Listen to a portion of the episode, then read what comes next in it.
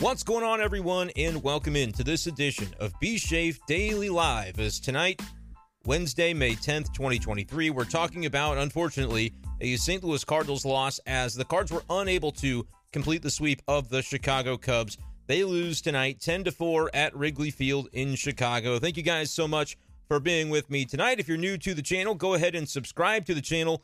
And then within 60 seconds, you will be eligible to join the live chat where all your friends and Cardinals fellow fans are. Uh, that didn't come out right. All your fellow Cardinals fans will be uh, asking questions, making their commentary known, and you can join them by just subscribing. It's free. You don't got to pay for anything, uh, but it helps me to know that the folks who are invested in this uh, can at least throw me that sub.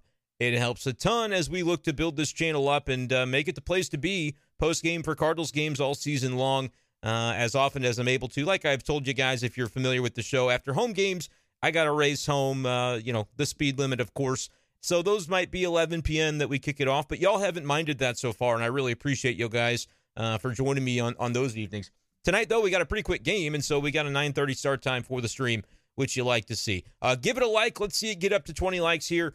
Uh, I'm going to give you my quick impressions of tonight's game, and then we're going to dive right into the comments section, which again, you can participate as a subscriber of B Shape Daily. I set it as short as possible. One minute is all it takes and then you'll be able to uh, comment with everybody else. 10 4 tonight, the Cubs beat the Cardinals, and the game started out well enough, uh, thinking maybe the Cardinals might be able to pull off this sweep, but the way the offense uh, was able to get that run in the first inning. Uh, how about Nolan Arenado, by the way, uh, tripling the opposite way and scoring Paul Goldschmidt? You like to see that. You like to hope that that might be something that can get him jump started. It was the only hit that Arenado had tonight, but he also reached base via walk. So slowly but surely, as I've been saying on the stream, I think Arenado is beginning to come around and perform a little bit better at the plate. I still saw some frustration in my replies tonight, though, about Arenado. Uh, I'm understanding of that. He ends up with one strikeout, three left on base, so uh, opportunities were not taken advantage of, uh, advantage of in full for Arenado tonight. But nevertheless, like to see some of what he did. But the Cardinals really never had a chance in this game. They scatter runs in four different innings, and they come up with a total of four. Uh, Paul DeJong, once again, deserving some credit for the way he looks at the plate right now. Uh, 364 is his batting average for the season. I don't think many would have expected that on May 10th, but two for four tonight with a run scored. He's just hitting the ball well. Even the, the singles that he's stroking to left field look good right now.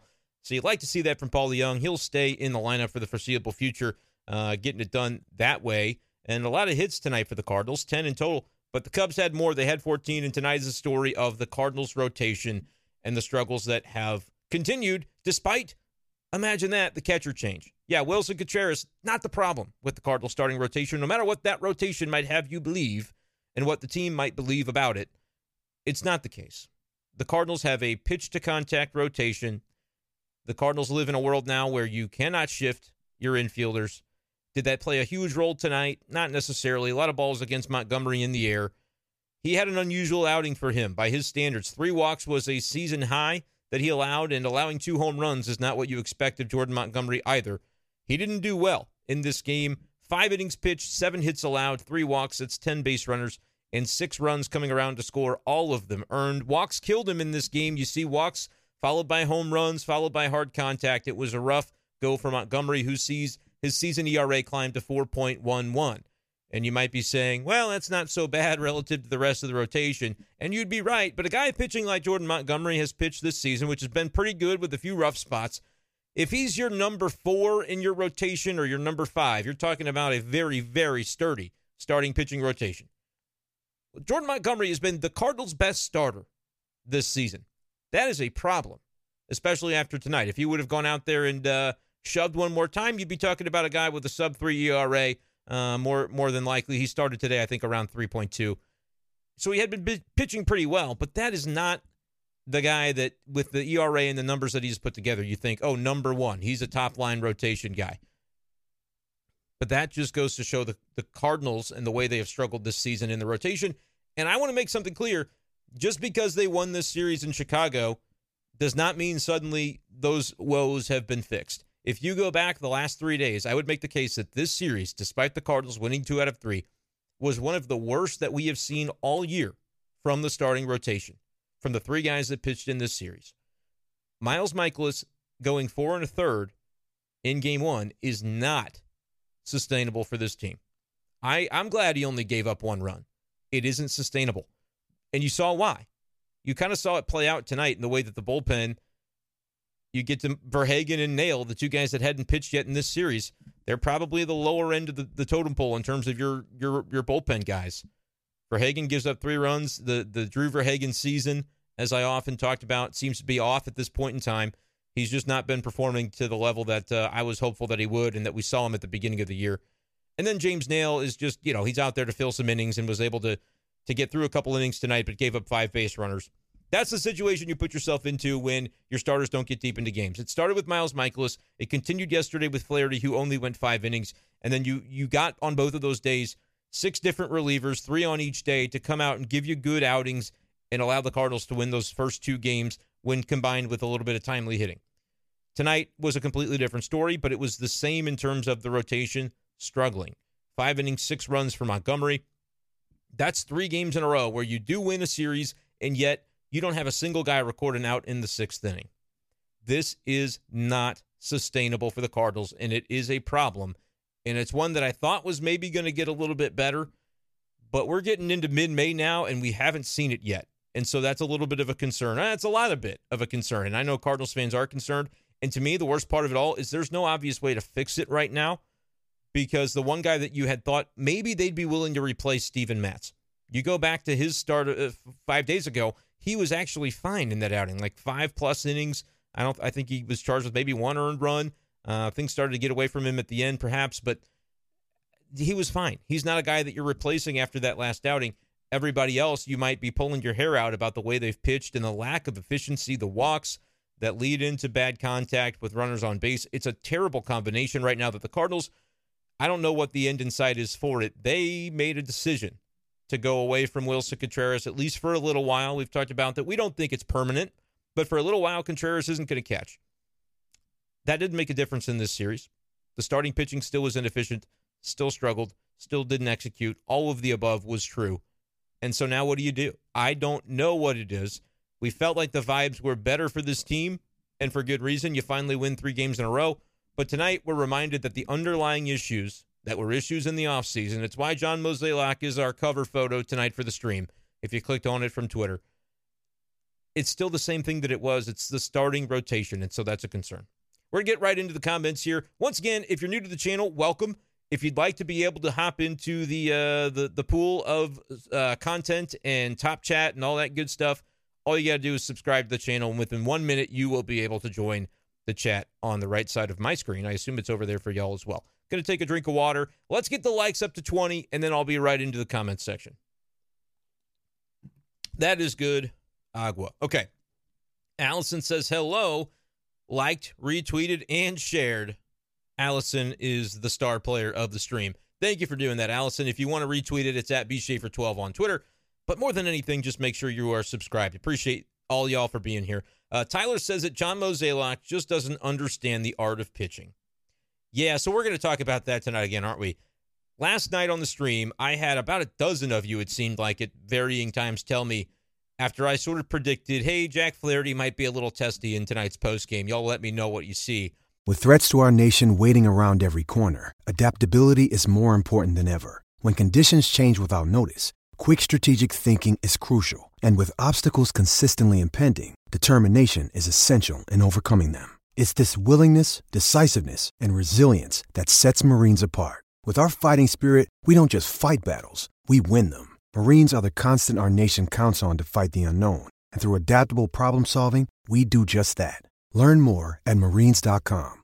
And sure enough, it came out, and he was and got into a bit of a back and forth with, uh, well, not only Jim Hayes of Bally Sports Midwest, but Derrick Goold of the St. Louis Post Dispatch. And after the stream finished up last night, I was like, I would love to see that. That is going to be some compelling TV, I imagine.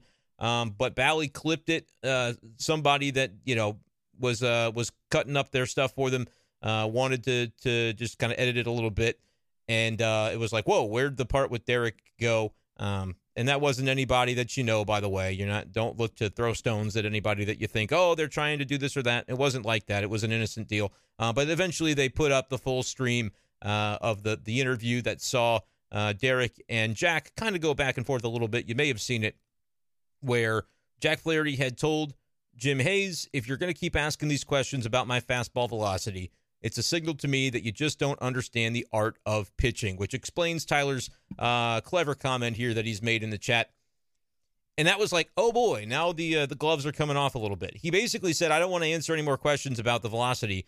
He had been asked about it. Here's the context. He has been asked about this previously uh, during this season because there have been multiple games where he'll have an inning that'll be, you know, 92, 93, typical Jack Flaherty fastball, and then he's suddenly at 87, 88, 89, and you're wondering, what's the change in velocity signify? What's the deal with that? And he's been asked about it before, and he's talked about the fact that it is something he does intentionally at times. Although, if you look at the numbers and the data on his fastball velocity, he's had more success at a higher velocity. But there's things he might be searching for, might be looking for better command, might be looking for more movement on a fastball. And so you might, you know, tinker with the velocity a little bit. He said, I'm going to play with it. It's something that I've always done, and I'm going to continue to do it. Eventually did answer the question, but he got a little angsty about it and wasn't pleased with the fact that he was having to talk about his velocity again. Now, Jim Hayes had mentioned this is something they talked about on the broadcast. That's why I ask it. You know, Jim and Jack have a great relationship. I don't think there's anything there. Uh, but part of this was, and the part that was edited out, and then you got to see it later on if you were awake past, I don't know, 1 a.m. last night on Twitter, was Derrick Goold of the Post Dispatch chiming in and letting Jack know a very legitimate point, which was Jack, we don't know these things unless we ask you them. We don't, we don't, we can't assume what it is or what your reasoning is unless it comes out of the horse's mouth. That's paraphrasing, but Derrick basically said, until we ask you, we can't know. And so that's why we ask you. And so Jack then replied again, well, then you don't understand pitching. And Derrick said, I'm sorry. And Jack goes, I'm sorry. And they kind of went back and forth. And Derrick said, Did you say I didn't understand pitching? That was your retort. And Jack said, Well, that's kind of what it is. And Derrick again lets him know. And I again I agree with Derrick in this instance where he says, We just don't want to guess at what it is and assume. We want you to be able to tell us, hey, here's the reason I do what I do. Because that's for the fans' benefit. It's not for Derrick's benefit that he asked that question. It's not for Jim's benefit that he asked that question. It's for the fans at home that may not have seen the last press conference Jack did when he talked about velo, or for the fans at home that could have been watching in the third inning and going, wow, Jack Flaherty, 88 mile per hour fastball. That's not really what I normally see from him. I wonder what the explanation for that is. And then uh, uh, an astute reporter would ask that question after the game, as Jim Hayes did. And Jack didn't like the, you know, didn't like the question being asked. Uh, I can understand some frustration for a lot of different reasons. His ERA is 6.18, so he's probably not thrilled with the, the way the season has gone for him. The team is more than 10 games below 500 probably not thrilled with the way the season has gone for the team, and so you're going to see some frustration, right? We know that Adam Wainwright got in uh, a little bit of a of a kerfuffle as well over the weekend with uh, the phrasing of a question that he didn't like from JD from John Denton of MLB.com. And th- these guys are frustrated right now, and it's okay to show that emotion. And I don't think any of the reporters necessarily you know, are going to mind it when you, you get that. As long as the guy en- ends up answering the question, you kind of know it comes with the territory that these guys are out there grinding, trying to do well. And when they don't, there's going to be frustration. I think everybody who does the job understands that. But it's one of those things that it comes off to me that Jack has a misunderstanding in that moment. And maybe it's just because he lets the frustration boil to the surface. And, you know, logically, it doesn't really matter what the reasoning is. But in that moment, what's happening, the function of what's happening is people that may have an idea what's going on or not. It doesn't really matter whether a reporter ahead of time understands the art of pitching in the way that Jack phrased it and knows the reason for why he's going to take some off of the, the fastball from time to time. It's really not anybody else's place to assume it on Jack Flaherty's behalf, right? You could get into a situation as a reporter where if you write something or you say something and you had an opportunity to ask the player about it and you didn't and you got it wrong, how does that end up looking, right? That you kind of end up with egg on your face as the reporter because the player, if they happen to see that, can turn around and go, "Hey, you know, this isn't what you said it was, and you never asked me about it." That that's kind of the way this can turn around on somebody, and instead, it's just a very simple and uh, straightforward way that a reporter would ask a question and say, "Now, by asking you, I've given you the opportunity to explain it in your own words, and now I can quote you. I can give that to the fan base, and and their experience as a Cardinals fan is richer for it because they're reading that coverage, whatever Derrick ends up writing, or they're watching uh, on, on Bally as Jim Hayes asked the question, whatever the case might be. That is the function of why these these guys and gals are doing what they're doing. Uh, it's not because you know they think what's wrong with you, Jack Flaherty? Why were you throwing 88? and they're trying to hold his feet to the fire. I know everybody always says hold them accountable and all that kind of stuff. It's it's a lot more nuanced than that. And in that moment, I think it's just we're trying to gain perspective. I say we. I wasn't at this game, obviously. I wasn't in Chicago uh, for this series. I'm here, um, but that's what the reporters are really trying to do. And so that moment got, uh, you know, a lot of play, and I think rightfully so because it was just one that kind of showcases the frustration of a pitcher during a tough stretch for the season and for him. Um, but at the same time, I, I thought it offered an opportunity to kind of shed some light on, like, here's a function of why the reporters are asking about that. Um, because if they didn't, they wouldn't really be doing their job because that was a topic that people were talking about. Yes, it's happened in a previous game, uh, and, and, they talked about it then as well. And so Jack might just be a little fatigued by that line of questioning, and I can understand that. It's it's the human nature of it. Um, but at the same time, if he can take it take that moment to go, you know what, this isn't actually Derrick Goold telling me that you know he he needs to understand why I've done this. It's more the Cardinal fan out there that's going to read it or going to hear it or going to see this on TV and then they're going to be able to have a better understanding for what they were watching when they saw me pitch. I think it's valuable. Uh, there are players who maybe don't think that that's valuable, and and some people might find it interesting. Other people might say I don't really care about this. Um, but yeah, let me know if you have thoughts on the reaction by Flaherty. Uh, we've talked about it a lot. When it, whether it's Ollie Marmol or a player in the post game, what have I always said, guys? These these interviews aren't the end all be all, right? It's it's not as important as the things that happen on the field when it comes to uh, a team and what their mentality is and, and what they're going through. Uh, being able to do it or not do it on the field is always going to take precedent. But because these interviews happen and, and it, it, offers an insight into the player's psyche and things of that nature, we do tend to talk about them. And so uh, I did want to bring that up for anybody who uh, had thoughts about that from last night. Definitely some interesting stuff. And so we can get to that off the top. But uh, I'll take another drink here and get right back into your comments. Once again, subscribe to the channel if you haven't done so, and then you will be just 60 seconds away. YouTube makes you wait 60 seconds, and then you can uh, go ahead and comment with your live chat as well. Caleb says that the Cardinals won two of three, so he's not too mad. Does wish they had a better assembled bullpen. Uh, Zuniga, Guillermo Zuniga should still be up. I mean, I was a little surprised to see him go after he looked pretty good in that first outing that he had. But at the same time, I just don't think that I have a lot of issues with the way the bullpen is assembled right now. Like you've only got the one lefty in Cabrera, but Pallante acts as another lefty the way they use him. Uh, James Naile comes in VerHagen. Those are kind of your bottom guys that, that you use tonight in a game that was was you're on the wrong side of. It turns into a blowout, obviously.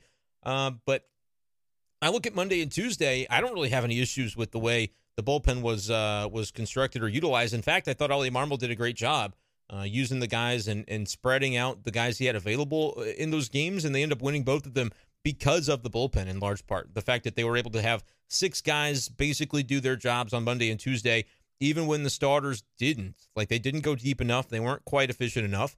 And the bullpen was a bright spot of the series until tonight. And I don't think this takes away from it, honestly, because again, they were down to basically the two guys that they used tonight. James Naile gives you two innings for a reason. He may be somebody that ends up on the wrong side of the Memphis shuttle sooner than later just because uh, of the fact that that they needed to use him for multiple innings. But I look at it and, and I don't really have a problem with the bullpen right now, the way it's constructed.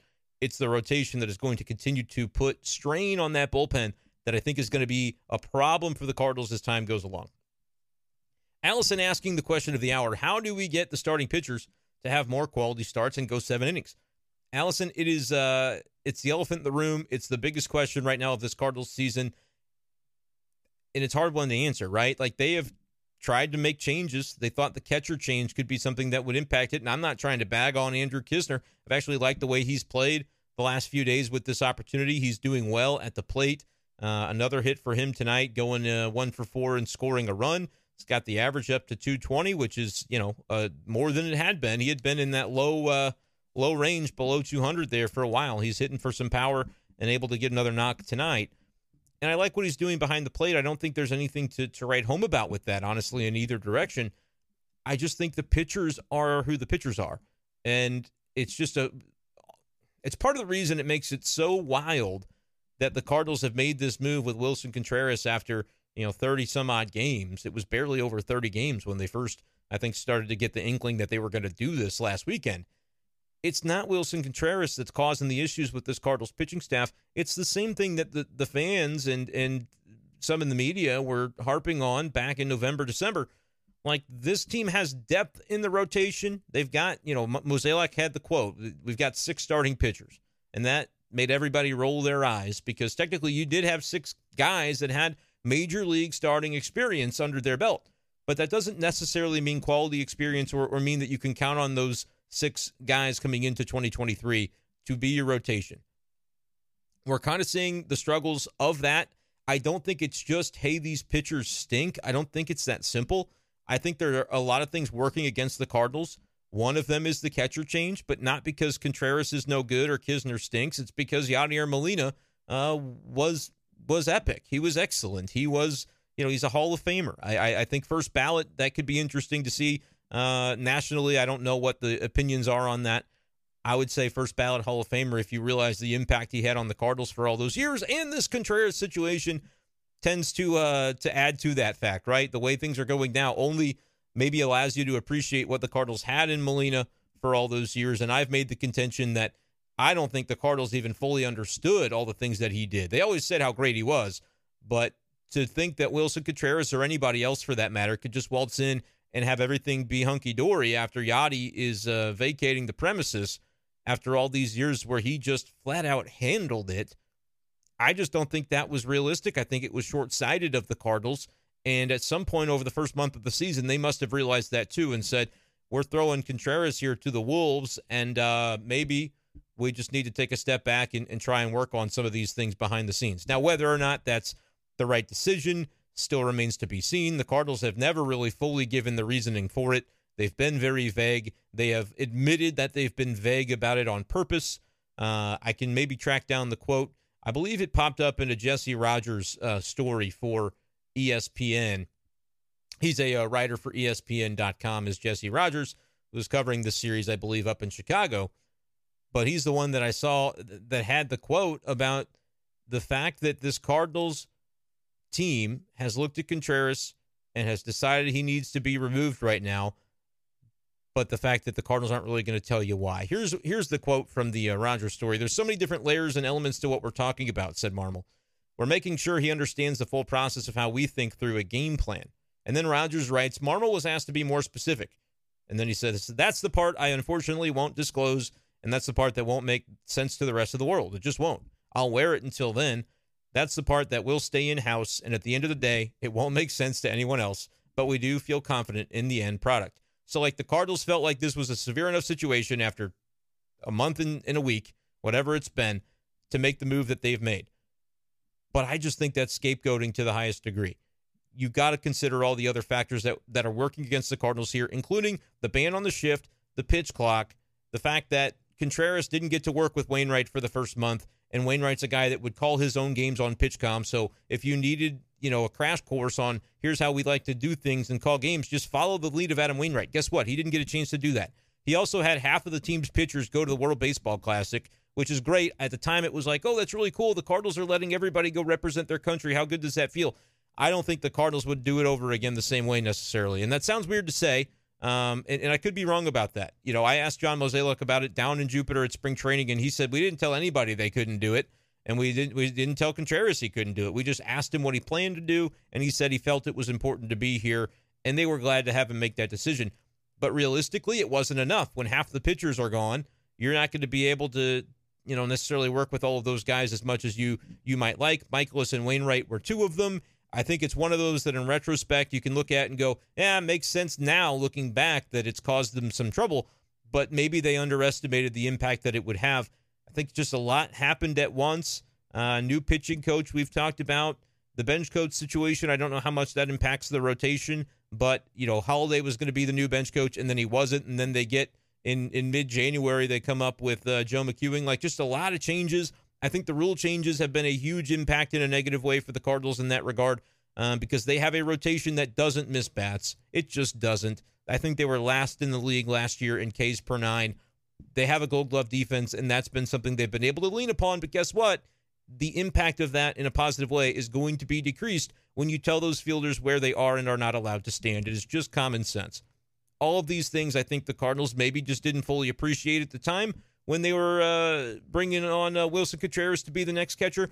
And I also think that there were just things that Yadi did that even if they said they understood it and they they appreciated Yadi for all that he was, it's like it's not till he's gone that you go, oh man, I didn't even realize that was a thing or that was an aspect. It's kind of the un unspoken things of a guy who's so diligent and he's the first one in the in the facility in the morning and you know always getting that extra work in and that extra prep in.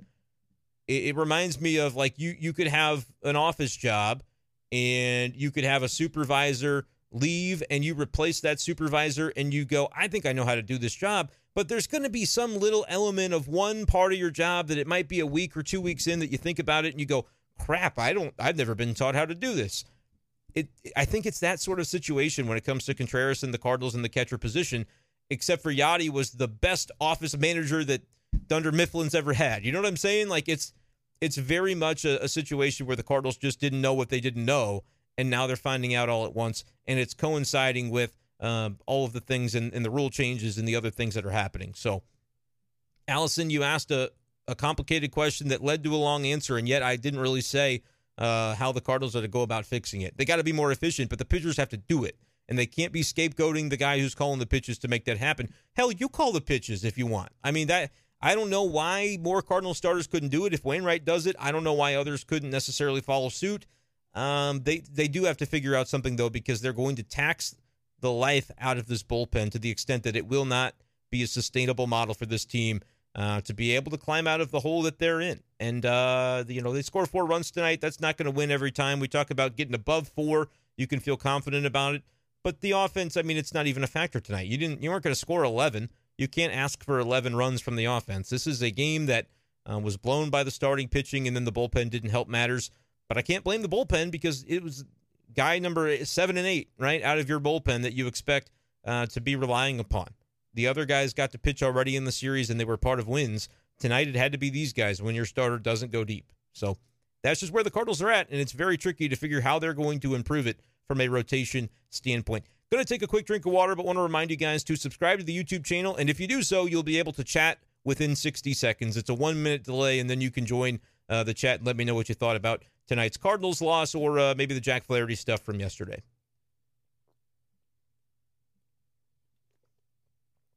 This is a good thought from Brent, I think, that the uh, scapegoating of Contreras looks worse after Jack's outburst, while Willson Contreras has been completely professional throughout it all. And he really has been. I think the Cardinals are fortunate that Willson Contreras is the the kind of guy that he is that wants to win and wants to improve. Like he hasn't made excuses. He's talked about feeling like you know, clearly he's he's got some things they want him to work on, and he wants to do his best to do that. But he hasn't struck me as a guy that's made excuses about this situation, which I think is is super important. And he's been super professional. He hasn't thrown anybody under the bus. He said a couple things I, that I've seen about. Well, I talked to Yadi about it, and he kind of agreed that the execution, missing on execution, is uh, maybe the thing costing us right now. Which no, duh. But he says I don't want to throw my pitchers under the bus. You know, we've all got to be better. So I think he's been a consummate teammate about it um, but I agree that the fact that they're scapegoating him, and I don't know how you can say they're not. Ollie said, I want to make it clear we're not losing games because of Contreras behind the plate. Okay, then why, as an $87 million catcher, are you taking him out of play after 30 games? Like it's not those those statements just don't add up, and the communication and the messaging from the Cardinals this weekend about the entire thing was abysmal, top to bottom. Because you've got Marmol saying one thing one day about he's going to be in the outfield, and then Mozeliak says no, he's not and you've got Marmol saying, you know, we we don't know necessarily how soon or if he's going to return to everyday catcher status. And then it seems very clear that that's what they're gearing themselves back toward eventually. It's just lack of clarity, lack of communication, lack of messaging, top to bottom. And so, yeah, the Cardinals do not, there is not a world in which they come away from this looking, uh, you know, like they handled it well. I don't think there's any way but it still can be a situation that they come away from it with a positive result. That that can still happen. They're still eligible for that, but time will tell if they're able to come up with it. Uh, I put a story up on KMOV actually just today that you guys can check out about the situation. Uh, the quick hook on Contreras to me signifies that the Cardinals just maybe they they misunderestimated, as we we called it yesterday. Uh, the impact of uh, Yadier Molina and how difficult it is, the learning curve potentially to replacing a franchise icon, a catcher. And then I'm hopeful for tomorrow that I'll have another story up, kind of exploring the Andrew Knizner side of it. I've talked about it on the stream before, but it's one of those deals where I think if you follow the thread of the way the Cardinals handled the offseason, it only further exemplifies that it's wild to me and to to probably you out there listening that the Cardinals have made this step and installed Andrew Knizner as a starter, given how far they went and the lengths they went through to try and not let that happen in the offseason. So it's interesting. Uh, Brendan says, can't believe Willson let the Cubs score 10 runs tonight. I know his pitch calling was terrible.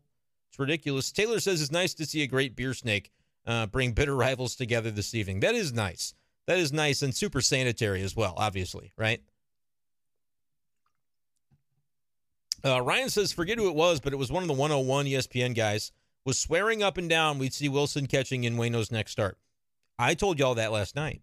That, and again, I'm not guaranteeing it, but I predicted it last night, and I said, based on what Wayno has said, he said he would welcome Willson catching him, and it would make sense too, right, to have him ease in in that way, because Adam Wainwright calls his own game via PitchCom, and so you can follow the leader if you're Willson Contreras and he's been spending a lot of time in the dugout next to Ollie, next to Dusty Blake during games, talking through situations of what the Cardinals do as a as a pitching staff. It's like he's interning to be the catcher for the few days that he's done it.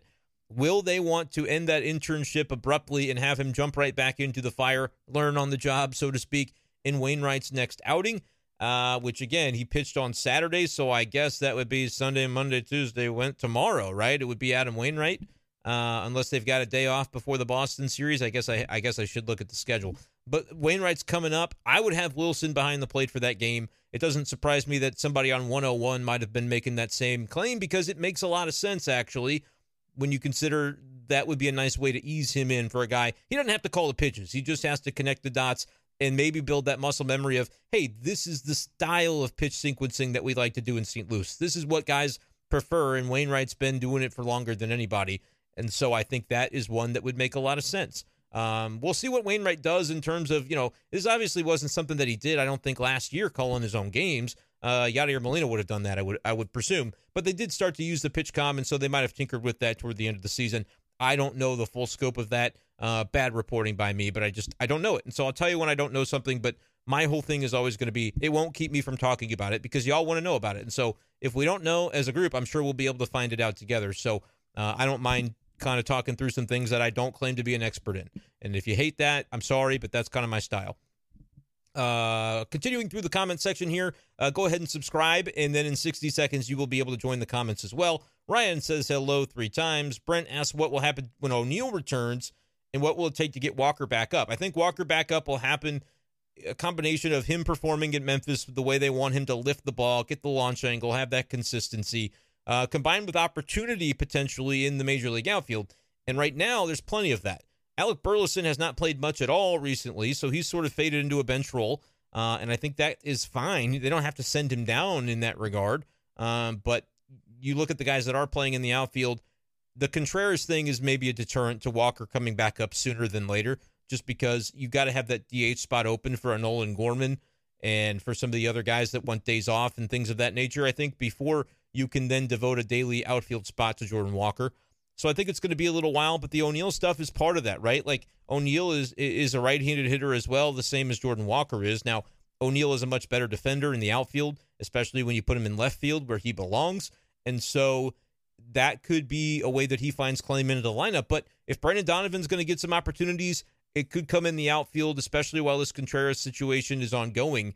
Uh, he wasn't in the lineup tonight against the lefty which stands to reason. Neither was uh, was Burleson and uh, uh, Nolan Gorman. I was trying to think of like I know there's three lefties. L- Lars Nootbaar was the only lefty in the lineup, and he can handle himself against either handed pitching, and he did at least draw a walk tonight. I didn't I didn't see Newt's full line score. He had a base knock as well. That dude's just a ball player, man. The Cardinals were right not to trade him for Frankie Montas two years ago, and the Cardinals were right not to trade him for Sean Murphy this offseason. I, I, the A's wanted him for good reason. Everybody in baseball did. The the Toronto Blue Jays wanted him as well. If it would have been a Danny Jansen and they were going to hold tight to Alejandro Kirk as well. Uh, but the, I mean, the Cardinals were right to hang on to Nootbaar.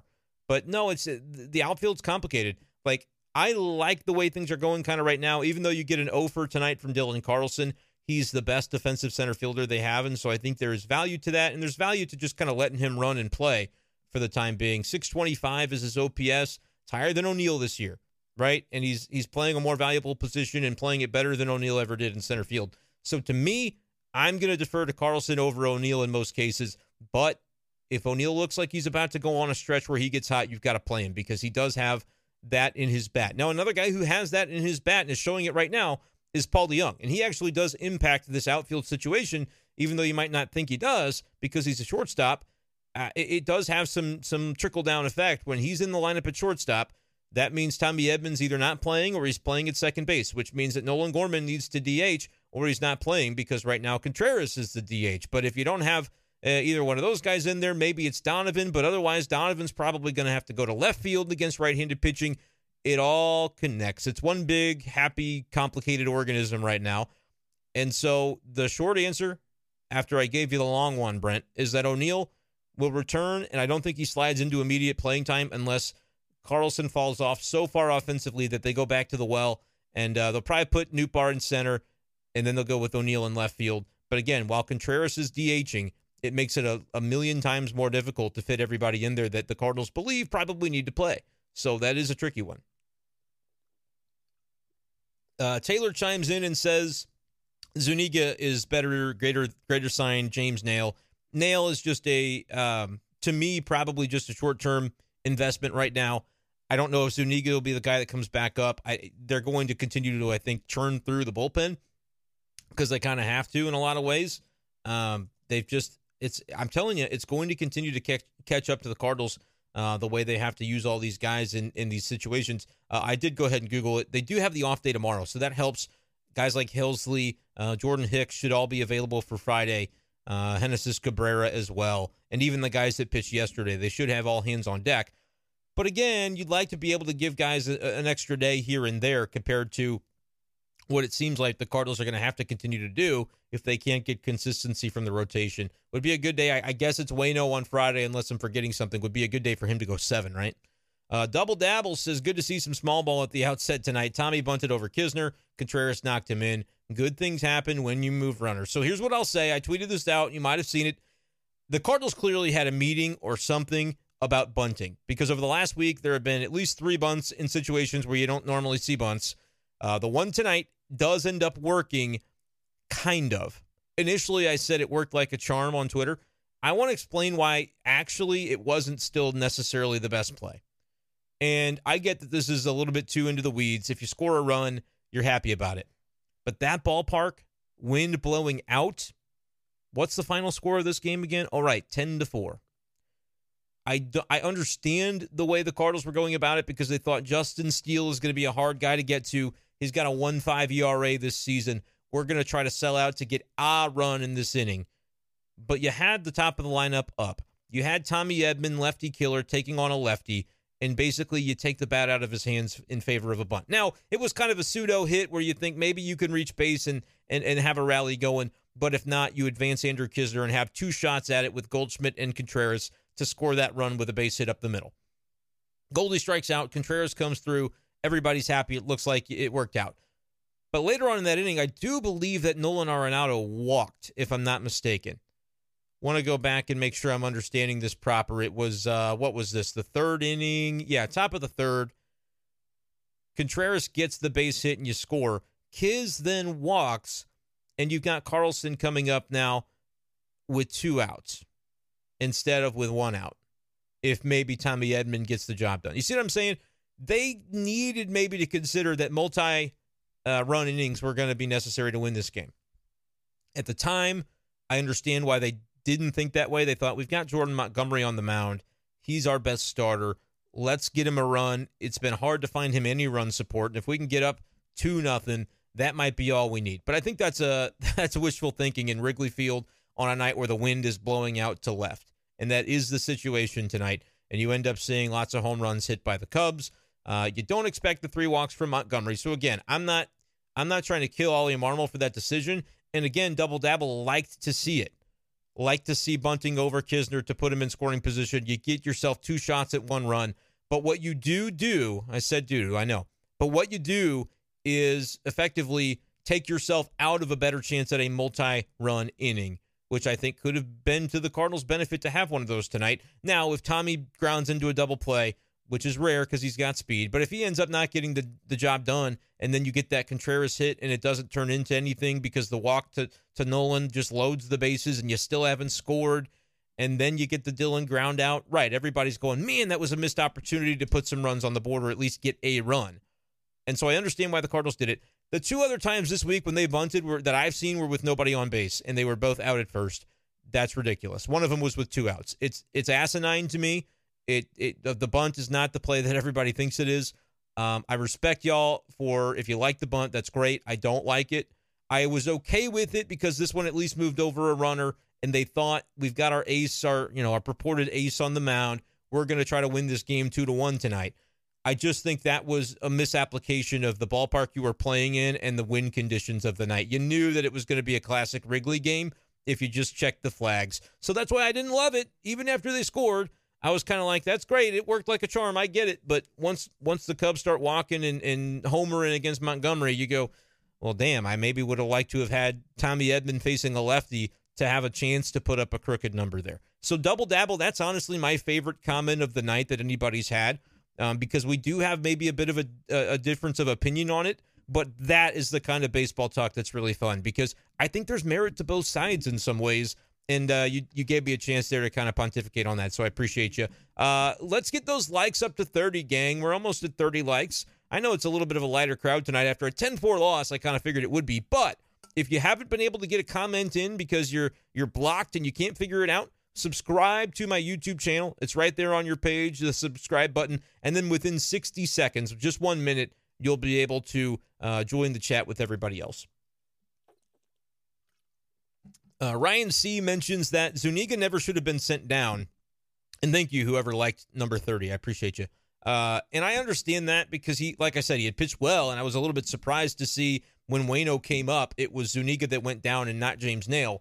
Maybe they were thinking needed to have the innings coverage behind Wainwright in case he didn't get very deep into his outing. And James Naile had been a starter at Memphis a lot of the season, so he's maybe a little more built up. That's the only thing I could think um, because I did think Zuniga looked good. But uh, Ryan C mentions as well with our pitching, you need at least eight runs to have a 45% chance of winning. I don't know if the math checks out on that, but I understand generally what you're saying there, Ryan. Uh, the pitching's been bad, and so that's why I've talked about Cardinals need to basically figure five or six runs a night is what you need to set as your target. Um, because I think this rotation with a good night from the bullpen can generally keep the other team to four or fewer. Um, but sometimes they're not going to be able to do that. Yeah, tonight you give up 10, you're going to lose regardless if that's the case. But I do believe that this offense, the onus is kind of on them to get to five as maybe the magic number, and anything beyond that could be a bonus. Is it a fair ask? Hell no, but I think it's what this team might need to climb out of the hole that they're in. Jeremy says Willson Contreras is the problem. Dude can't call games well, sitting on the bench. Despicable. Um, I was missing the sarcasm when I started reading that, and then I understood where Jeremy was coming from. I, yeah, it the jokes write themselves at this point, Cardinals fans, and you guys are very well within your right to make them because the Cardinals have bungled this situation. And to Contreras' credit, he's been able to to handle it like a good teammate. Uh, but you know, we'll see what time time brings of that situation. Berg calls, Will the real Drew VerHagen please stand up and stay up? You like my little shady uh, impression I went into briefly? I begin to think that he can be effective, and then he reverts back to 2022 VerHagen for a few games. Yeah, it's been really a frustrating up and down. I thought health was his issue last year. He talked about that at winter warmup, and I thought, oh, we're going to see a different VerHagen because when I got to spring, I could see it a little bit that I liked the way he looked and I just I attached myself to him. I I I put the Brenden Schaeffer seal of approval on him, the same as I've done for Dylan Carlson in recent weeks. Um, the same as I've kind of done with Andrew Knizner, and he's been able to to do do me proud on some of those uh, big hits lately. But yeah, Drewver's season is maybe on a hiatus right now. Uh, didn't look good tonight. Ryan said, been preaching about Jack's bad attitude for years, but very few have listened or agreed. Um, I mean, you know, I I don't really I don't know if, if people have, have agreed or not agreed. I can't speak to that. Um, but when he is pitching poorly and when he's frustrated, you know about it. That is Jack Flaherty's personality. That can work to his benefit because he's always driven to be better, right? You can spin that any way you want. Uh, but certainly last night he was frustrated. The team had won a game and he was still frustrated. That you kind of see that from him sometimes. It wasn't surprising. I predicted to y'all that it was going to happen. I just didn't think it would be to that extent. But he had one question that he didn't appreciate. So Ryan C. Jack signed an autograph for me a few weeks ago and screamed at a kid as he was signing it. Well, I don't want to linger on that anymore because I don't, I don't, uh, I don't, I wasn't there for it, and that is not fair to Jack's character if it didn't happen. But uh, Ryan C. sharing some stories there in the chat. Um, Caleb says the thing that's frustrating to him is it seems like the Cardinals don't see the value of an ace. They see more value in the middle of the rotation guy that may outperform their AAV. Um, and that's maybe a pretty good way to put it, Caleb, because what does an ace cost you? It costs you a lot in dollars or in talent. And so their way has been to build a fantastic defense, one of the best defenses, if not the best defense in the league year over year, especially on the infield. You've got gold glovers at the corners. You've got gold glove caliber players up the middle. Donovan, when he plays second, is a gold glover. Edman, the same thing. Uh, Paul DeJong has finished in the finalist chair for a gold glove at shortstop in his career. You've got really good defenders. The problem is that you can't rely upon it the way you used to because of the shift ban. I think it has more of an impact than people realize. Um, it just makes sense. If you take away the thing that the Cardinals had used to be their competitive edge and advantage over the league, and you minimize that, you're going to pitch worse. I don't think that is a surprise at all. And so the Cardinals are finding that out along with all the other things that are happening that are causing it right now. Jeremy asked, Does Shane Bieber or Eduardo Rodriguez really fix this rotation? One man will not fix a rotation, but they do need an ace. They do need one. Uh, Greg says, Would it say it's time to put Montgomery? And then, uh, Greg, you uh, you cut off there. Greg, I'll find you. Would say it's time to put any pitchers who aren't under contract for 2024 on the block. But what will it get them? Well, Montgomery, you know, didn't help his value tonight. But I think teams will understand that he's a, a workhorse when he's right. And so I think at the end of the day, if you get into July and it's a situation where you're not contending, yeah, Montgomery would be somebody the Cardinals would trade. Flaherty is a different story. He's got a 6.18 ERA. What are you going to get for that? It's going to be teams going salivating at the potential of trying to fix Jack Flaherty because they know the potential is there. But I don't think you're going to get anything via trade, anything of note. So this is a bad time for the Cardinals to be struggling the way they're struggling and have it be the guys that they could conceivably trade away that are doing uh, the bulk of the struggling because those guys on expiring starting pitching contracts are uh, they're not doing anything to help their value right now. Alexi, there's no way anyone can defend Mozeliak. He created this pitching. It's trash, and it never was Willson's fault. Thanks for chiming in, Alexi. Um, yeah, Mozeliak has to wear the pitching situation. I'll go back to winter warm up, folks. I've I've uttered this quote, repeated it from Mo a number of times on the stream, on the channel, on Spotify, B Shape Daily, and the like. What he said was, we didn't really go after, we didn't pursue the starting shortstop market. Yet the guys like Correa and, and Bogaerts, etc. We didn't really go into that market or the starting or the high end starting pitching market. We didn't delve into that this offseason. There were a lot of rumors that we did, but we didn't do it. Candidly, he said, we didn't really delve into those markets. Now we could look back on that, and he, I'm paraphrasing the quote, but he said we could look back on that in six months as a strategic mistake from our front office. But our hope is that we won't view it that way, and that we'll, we'll we will have had enough to get us through. That's our hope. Yeah, wishful thinking. I think the Cardinals needed to address the pitching, but it's also not as simple. Like this is the situation they're in. Fans say, well, you should have traded that outfield glut for a legit starter. Who would you have wanted to trade? Tyler O'Neill? Yeah, them too. I mean, I'm being honest with you. They they didn't want to trade Lars Nootbaar, and that's who other teams wanted. You could have traded probably Lars Nootbaar to get Pablo Lopez. Is Pablo Lopez your an ace? I don't know. He's a good pitcher, better than anything they have. But then you lose Lars Nootbaar, and that's a guy that you actually want in your outfield and they didn't want to spend money on a Carlos Rodon, and maybe rightfully so. Now he's hurt. They'd be getting no production out of him too, and they'd be spending 170 million to do it to outbid the Yankees. So like, I'm going to acknowledge both sides of this, and you may not love to hear that, but yes, Mozeliak needed to address the pitching in the offseason. No, he didn't find an effective way to do it. Like I thought, you trade Dakota Hudson to the Reds or to the Pirates or to the you know the Royals. I thought Hudson would have been a perfect Royal you trade him to a team that's not expecting to contend. You trade him for a, a, a prospect or a non prospect that's not even on the 40 man. so that you don't have to cloud yourself with that. But you get a, a young lotto ticket and let those guys see if they can't, you know, salvage the career of a guy who's otherwise going to be in Memphis for the Cardinals. I thought they should have done that with Woodford as well. Now they ended up needing Jake Woodford after he had a good spring, and so you know. But I thought the best thing for both of those pitchers and honestly for the Cardinals would have been to clear those guys out for non 40 man prospects. And it doesn't have to, I'm not talking about top prospects. I know what those guys are, and so did other teams. I thought it would have made sense to just clear the glut. Don't worry a ton about what you get in return. Just get something, a young player that doesn't have to go Rule 5 for a while, a pitcher if you can get one.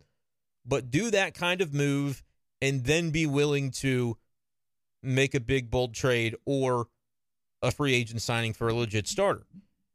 One of the short term guys like a Verlander or a Scherzer, those might have made sense. Um, DeGrom, you know, the injury history of DeGrom, it just wasn't going to happen. And he's injured every other start. He's getting pulled with a no hitter going. Like it happens multiple times a year for Jacob DeGrom. So, like, Mo needed to have done more, but at the same time, the moves that were out there, I think, would have been painful. And so, you know, they get paralyzed by indecision a little bit at times, but I also think there's some some value to patience. But the bottom line is it's not my job to get it right, it's his. And so I can sit on the sideline and critique and say, "Ah, they should have done this, should have done that." I try as best as I can to be fair and recognize that that it's a difficult job that Mozeliak has, but you're head of the Cardinals. There's a tradition and a legacy on the line here. It's their jobs, the front office's job, and, and Mo leads it at the end of the day to make it happen. And they didn't this offseason, and they're kind of paying the price for it right now. Hey, it's Kaley Cuoco for Priceline. Ready to go to your happy place for a happy price? Well, why didn't you say so? Just download the Priceline app right now and save up to 60% on hotels. So, whether it's Cousin Kevin's Kazoo concert in Kansas City, go Kevin, or Becky's Bachelorette Bash in Bermuda, you never have to miss a trip ever again. So, download the Priceline app today. Your savings are waiting. Go to your happy place for a happy price. Go to your happy price, Priceline. Uh, TJ says Cards were fortunate to get two of these games. Ton of traffic on the base pass for the Cubs, and it's it's hard hit balls that found STL's gloves last night. Super lucky, TJ was Jack Flaherty. I mean, I can't even. I, I didn't want to like rip him that hard and, and go into it about how lucky he was, but he was extremely lucky. The double plays I'll give him credit for. The fact that Seiya Suzuki didn't grand slam against him to end that fifth inning was just pure luck because his location was off on that pitch Suzuki we just got under it a little teensy bit, and it ended up going to the warning track instead of over the fence for a four run homer, which is also known as a grand slam. I don't know why I said it that way either. So, TJ, you make good points. The Cardinals were fortunate to, to win this series because their starting pitching didn't change. The Contreras, the Knizner, it doesn't matter. Their starting pitching had the identical problems in this series as it has all year. And I would make a case that it was almost worse because you just got not even one efficient outing for many of your starters. And if Jack Flaherty has one different result go against him that he got the good fortune of, kind of, he's had bad luck. The Cardinals have had bad luck in the past. They had good luck on Monday and Tuesday this week. Flaherty was the recipient of it. And if you have one of those plays go differently against him, we're looking at the series completely differently, potentially. Lexi back into it says, How about this? Sign a lockdown ace and go away from mediocre pitching. Sick of the trash they throw out. I mean, listen, I get it, but that's going to cost money or it's going to cost talent. And the Cardinals are reluctant to pay either. Um, they're still chasing the ghost of Sandy Alcantara, and they're going to be for a while. Ryan wants to sign Dylan Cease. Here's the problem, Ryan C. You can't sign Dylan Cease. He's under team control for three more years. This year and two more, I believe. So you're not going to sign him. You got to trade for him. And that's going to cost you a Masyn Winn or a Walker or a Graceffo or two of the three. It's tough, man. It's tough in these streets to find those guys. That's why you got to develop them. And the Cardinals have failed. They have not been able to do it. They just haven't. Look at their look at their starting pitchers that have come up through the system in recent years. This is not a I don't have like a, a biting commentary on their development style. We could go into that, but it's just the fact of the matter is they have not developed the starting pitching within the organization. And I think there is maybe some merit to it that you look at all right, what's their style? It's pitch to contact, get to the big leagues quick, and then pitch to contact. Your defense will do it for you. And when that goes away, the house of cards can crumble. No pun intended. And you're kind of seeing some struggle with that right now. J says, Who are the growing trade pieces? Well, I'll tell you here in a minute. O'Neill, Flaherty, Edman, Yepez, Liberatore. We have a lot of guys, but uh, we'd have to give up a lot. Curious for your thoughts. J-Ro, I wouldn't trade Liberatore. I would hope that I can develop him if I'm the Cardinals. I'm almost I'm almost there to development. Uh, he's looked good in AAA. Michael McGreevy has looked good in AAA. Uh, Graceffo has had a, a solid start to the season. You got to hope that those guys could join your 20 because like that's the thing that changes this organization, flips it on its head, and, and turns it into a winner again. Is those young prospects coming through and getting to the big leagues and being dudes, and just being dudes. We haven't seen it in a while from a Cardinals uh, a Cardinals uh, pitching prospect like Zach Thompson. He's going to be in the rotation in Memphis. I think that's good. I think that's the Cardinals realizing this dude throws a 100. What if he started and was good? Holy bleep, we'd have something, right? Like they have tried so hard to just get guys to the big leagues and have them in the bullpen. It doesn't matter. We need arms, we need help. The Zach Thompson move maybe signals a shift where step back. What would life be like if the, the first round pick that we took ends up being an ace of the rotation or a number two? What would that be like? We wouldn't have to scramble for starting pitching. Like they got to start developing these dudes.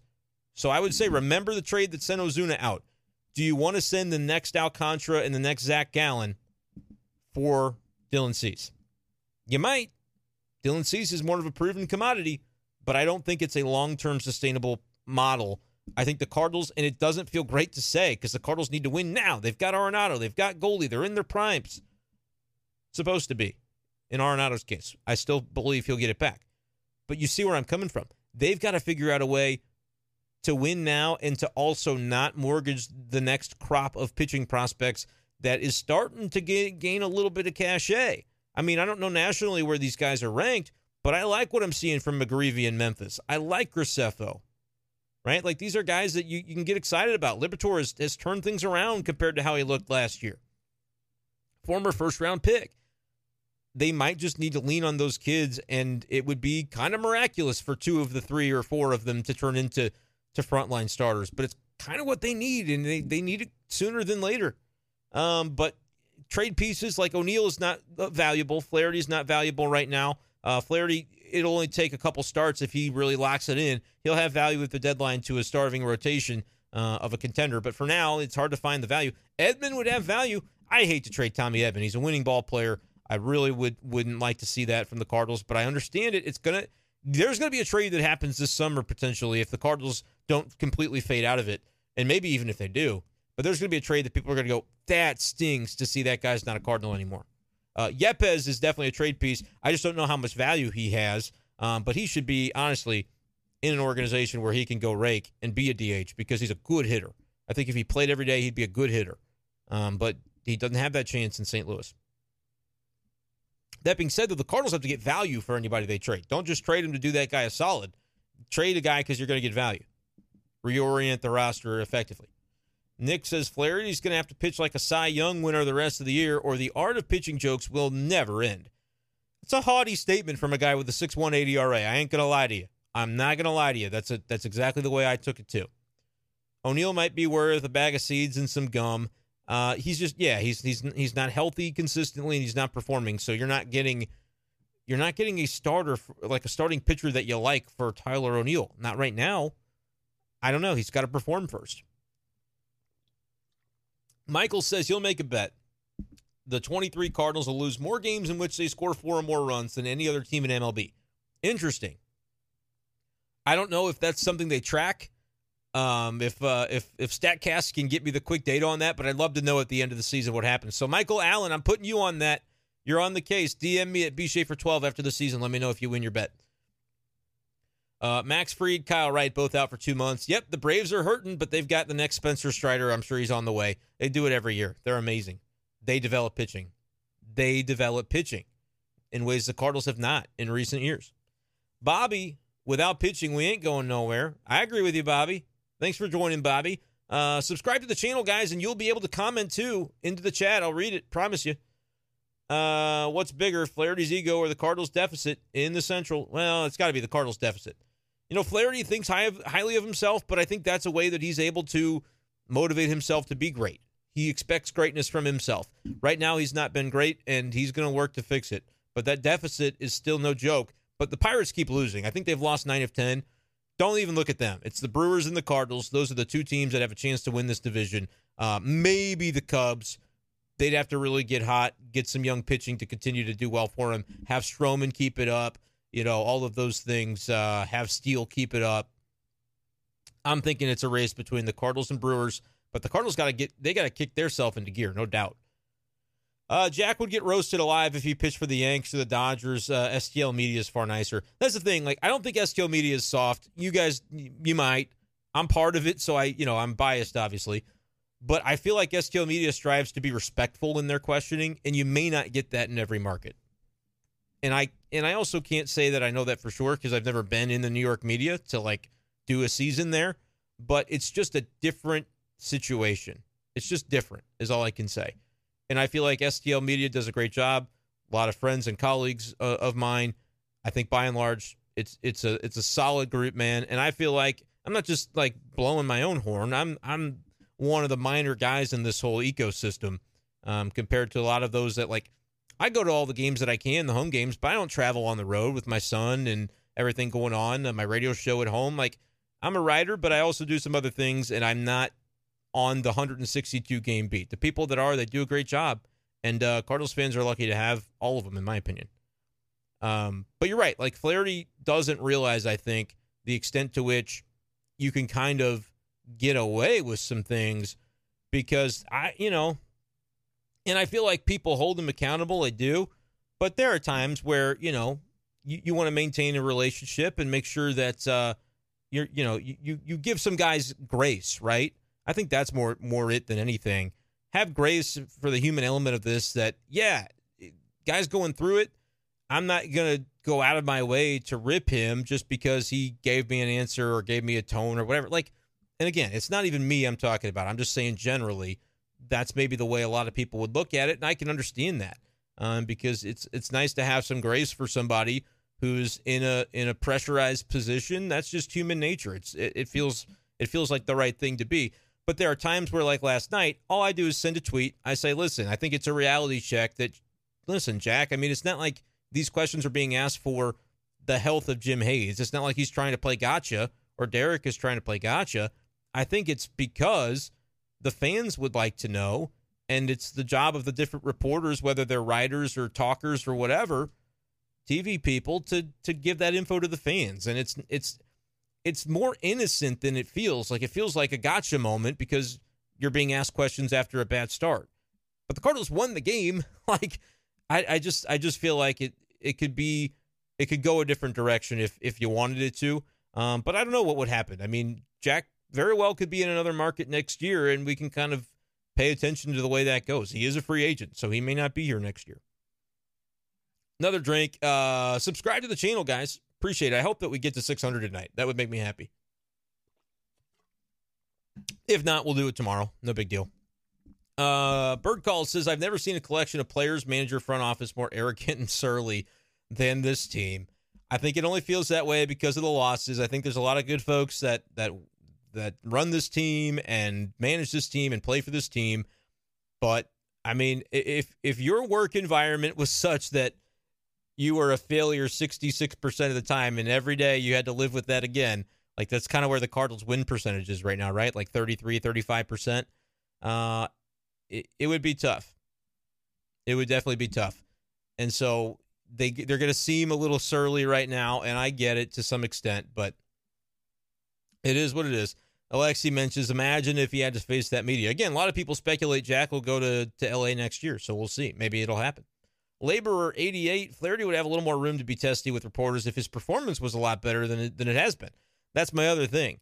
When you say something like you don't understand the art of pitching, you're very dismissive to somebody who, again, they might have a better idea of the way things are than they're going to let on because they're not going to assume to know the answer. They're going to ask it to you because they're going to give you that respect. You're the expert. Admittedly, Jack Flaherty, I mean, this might sound crazy because you're like, well, his ERA is six. That's no good relative to all of us, Jack Flaherty is the expert, expert, expert at the highest level of pitching. So yeah, you you I presume that you do know the art of pitching better than I do, but at the same time, the, the the casual fan, the average fan, the really plugged in fan, all of those folks might have different varying levels of understanding as well. And you can answer the question so that they are more informed and uh, they might appreciate that from you. It's not Jack Flaherty's job to be nice to the media. I'm not saying it is. It's not even his job to to answer these questions effectively. He can say anything he wants to. He can Marshawn Lynch it. I'm just here so I don't get fined. Or honestly, he can just kind of duck. It's harder to do on the road because you got to wait for the team bus, I guess. But at home, you know, if he wanted to, he could just be like, nah, I'm leaving. Bye. And people could write that. They could say Jack Flaherty had a bad outing and he refused to comment. And, uh, you know, th- if you did it enough times, there might be a fine or there might be something depending on the MLB rules or the Cardinals' internal rules. But guys can get away with that. It happens all the time. If it's a one off, it kind of happens all the time. But I also think it would just be one of those things that Cardinals won the game. Flaherty, you know, the box score didn't kill him. Five innings, three runs.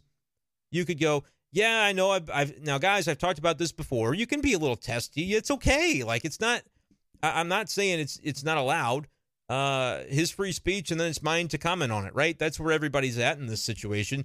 But you could you could answer it with a little more understanding of, oh, it's being asked so the fans know, not because reporter XYZ needs to show me up. That's not what it is. And in in those moments, I can imagine.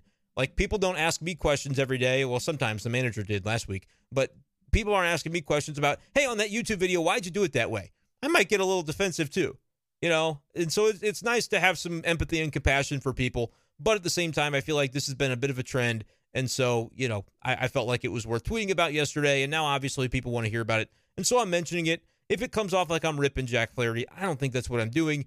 Um, I, I think his pitching, if anything, is is what he'll he'll work to improve, and then we'll have a lot of great things to say about him um, because he's been that guy before. But the numbers right now bear it out. 6.18 ERA. He knows he's got to be better. Nefarious says, is the art of pitching, walking a man, and throwing a meatball. Uh, yeah, again, th- it's not like the media are asking that because that would be pretty disrespectful. So it's not like they're coming up to Jack and asking those kinds of questions. Uh, Seabulk saying, can we play the Oakland A's every game? Uh, unfortunately, not. But I do guess the Cardinals will get to play them eventually. I don't know when that series is, but they are bad. You better take advantage of those for sure because they're terrible. But ask their owner. They're terrible on purpose. Uh, they're trying to move to Vegas. So, Labor 88 says uh, they go to Fenway for three this weekend. Sox have won eight of 10. You want to talk about a, a nasty, really good division It's the AL East. It's the best division in baseball, and it's not close. Um, they've got every team basically at or above 500, and even the Red Sox, again, a team that I thought would be kind of the basement dweller in that situation, eight of 10, which I assume Laborer is not lying to me. I haven't checked that. All right, Spencer says we got to stop swinging at the first pitch. Just two ground out, uh, two ground into double plays with runners in scoring position. Literally nothing makes me more mad. Yeah, Knizner was the was the uh, recipient of that. It was six to three. They had just put together three base hits to to put the tying run at the plate, and then Kiz I think was a six four three victim, four six three, one of the two. That hurt. I said at the time I was like, yeah, Cardinals just lost. like the Cardinals just lost because he had a chance in that inning to maybe square things up, and when you couldn't do it, and the, and the double play is the thing that very quickly ends a legit threat. You only have one out, you got two on. Yep, you got to try to lift the ball. That's why they want to lift the ball these days in baseball, ladies and gentlemen. You want the ball in the air to avoid that situation. Alrighty. Alexi says, I got to get better about my posture. I'm talking here for like an hour and a half. Got to get better. All right. Alexi says, so much for the cards using a DH when you have Andrew Knizner hitting eighth or ninth every game. He isn't good. Uh, I don't want to bash on Knizner. I think he's been, I mean, again, he's been better recently offensively. That double play was an unfortunate moment in tonight's game, um, but I, he's been fine. And again, his OPS tied with Tyler O'Neill coming into tonight, five points lower than Dylan, who plays a great center field. I get that. Um, but he's got higher OPS than Arenado. So if if it's okay for him batting fourth, which I know a lot of people say, no, it's not okay. I don't like that either. Um, but yeah, if, if it's if it's fit for one, it's got to be fit for the other. I'm not going to rip Kiz that, much, but I will say this: like, yeah, he shouldn't be an everyday player necessarily because you paid a catcher in the offseason 87 million to be that. So Kiz should play about 30 to 40 percent of the time when Willson needs a break because nobody's going to catch 150 games a year. But uh, it's it's been a totally different situation now. They're they're having Knizner catch the equivalent of 150 games a year. Like because of the off day, I think he can catch into the weekend and maybe you see Tres Barrera Saturday. But if the whole thing is our pitchers don't trust Contreras, then they they're not going to trust Tres Barrera. They don't know that guy from Adam. So Knizner is the one that they got to keep running out there, and Barrera is basically just a break glass in case of emergency kind of guy. Uh, Nick Wilson says thinking uh, someone new to the organization could walk in and become Yadi is not only naive, it's a bit disrespectful to Yadi and his legacy. I think that's a great point, Nick, and it's one that I've tried to highlight in the last couple of days. Like, let's think logically. Let's be the Cardinals and think logically. We talk all the time about how great Yadier Molina is, how much he'll be missed, all those things.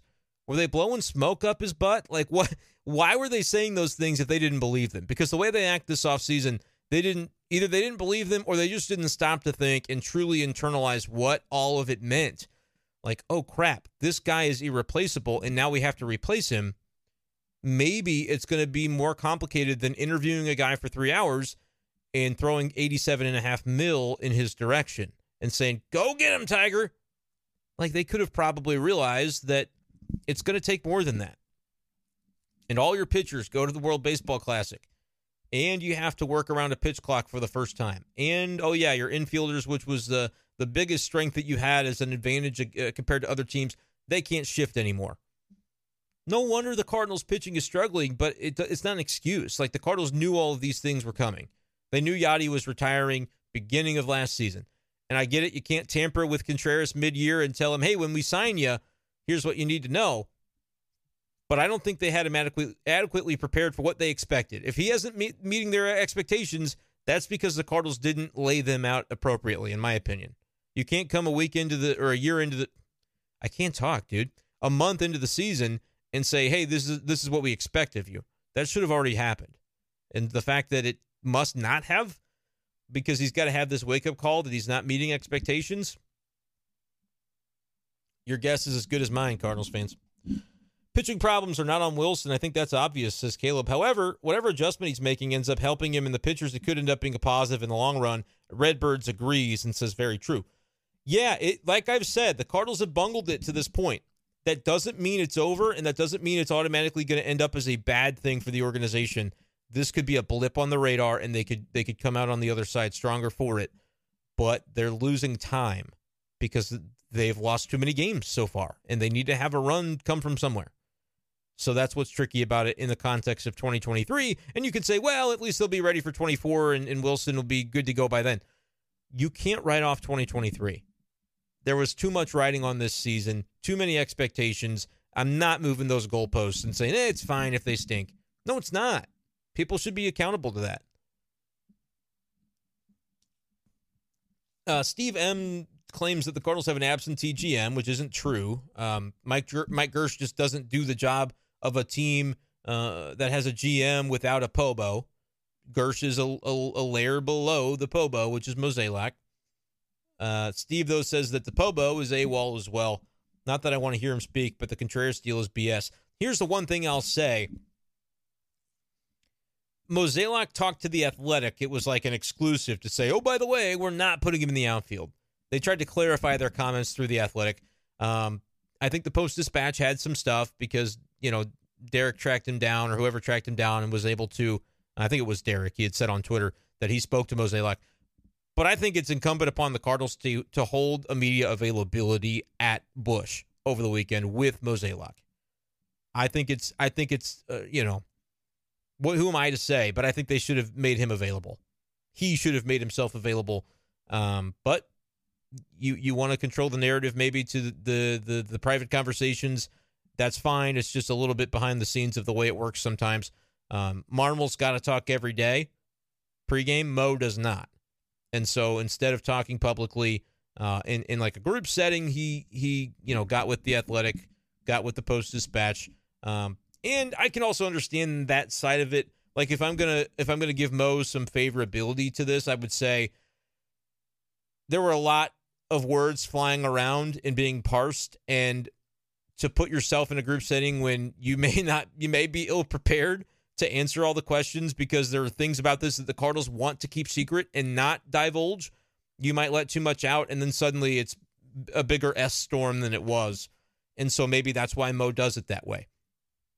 I can look at it from the PR side and say that's Mo doing good PR to try and minimize the situation and and and put out a fire. I can from the media side can say, eh, it's kind of lame of him that he didn't make himself available to everybody. Um, but that's fine. It is what it is. Um, but I hear you, Steve. You wanted to hear from him. You wanted to be able to see from him. The writers, there were a couple, The Athletic, The Post, they got to talk with Mo. And granted, they reached out to him to do so. I didn't reach out to Mo. Um, so maybe if I had, I would have gotten some some quotes. But Cardinals fans want to see it on TV, right? They want to see it on the Bally pregame show. Uh, they want to see that availability, and they they didn't because Mo didn't have that over the weekend. So that may have been the misstep. I think I was thinking about it from a writer perspective, and it's like, well, the writers, you know, some of them still got that info out, and they did good digging and got to Mo, and uh, he was willing to talk to them, and so that's good. I admittedly I was out of town on a on a on a weekend trip that had been planned for a long, long time for uh, my, my my my best buddy's uh, 30th birthday, and so I wasn't in work mode anyway, and so I didn't, you know, I didn't take those steps. Perhaps I should have. Maybe I would have gotten something. Maybe not. Um, but I do think there's validity to it when you go. Well, the fans don't. I mean, the writers, that's great. They'd have to read the story, and maybe they don't subscribe to the Post or the Athletic, and so they couldn't have it, seen it anyway. Um, my KMOV stories, no subscription required. Just saying. Um, but all that being said, like it's one of those where if he would have gone on TV, that would have helped people. But again, he may have misspoke, and that could have made it even worse. Who knows? Friday, the Sox are scheduled to start a pitcher who has not played since uh, 2021, says Laborer 88. I haven't seen that, but uh, we'll see what ends up happening there. Michael says, run the numbers on how many first pitch strikes the Birds let go last fall. Goldie started getting K'd a lot because he got behind in counts. Uh, yeah, I've noticed that at times when the Cardinals aren't at their best, they're taking those first pitch strikes, and it can end up uh, being the best pitch they'll see in the at bat, and they, they, might have wished they had swung at him. Uh, Saturday, Cardinals should see Chris Sale, who's won the last two starts, walking one and striking out 15. Yeah, Chris Sale has really uh, has really been able to get the job job going lately.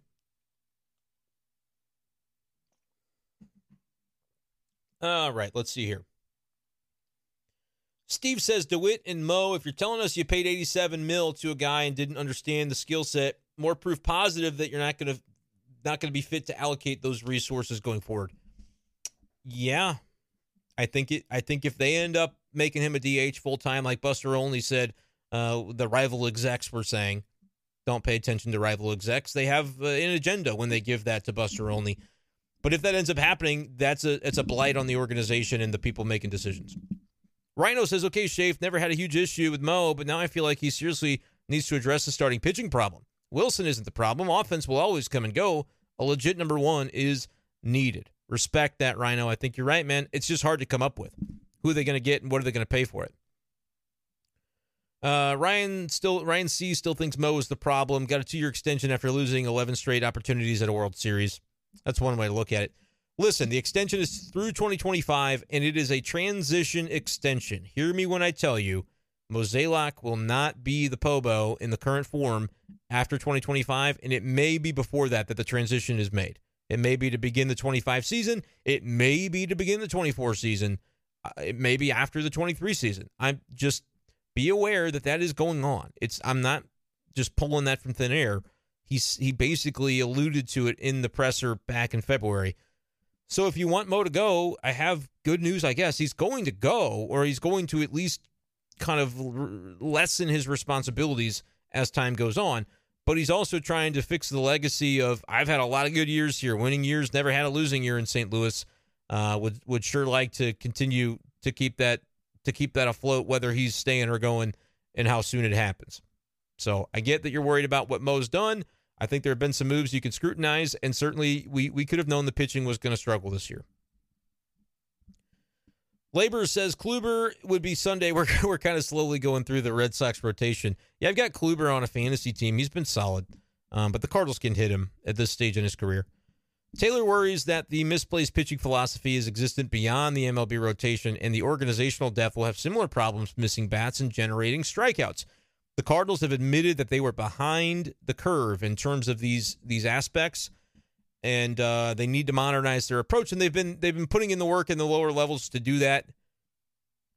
It's going to be one of those things that time will tell whether or not those those gains have been made.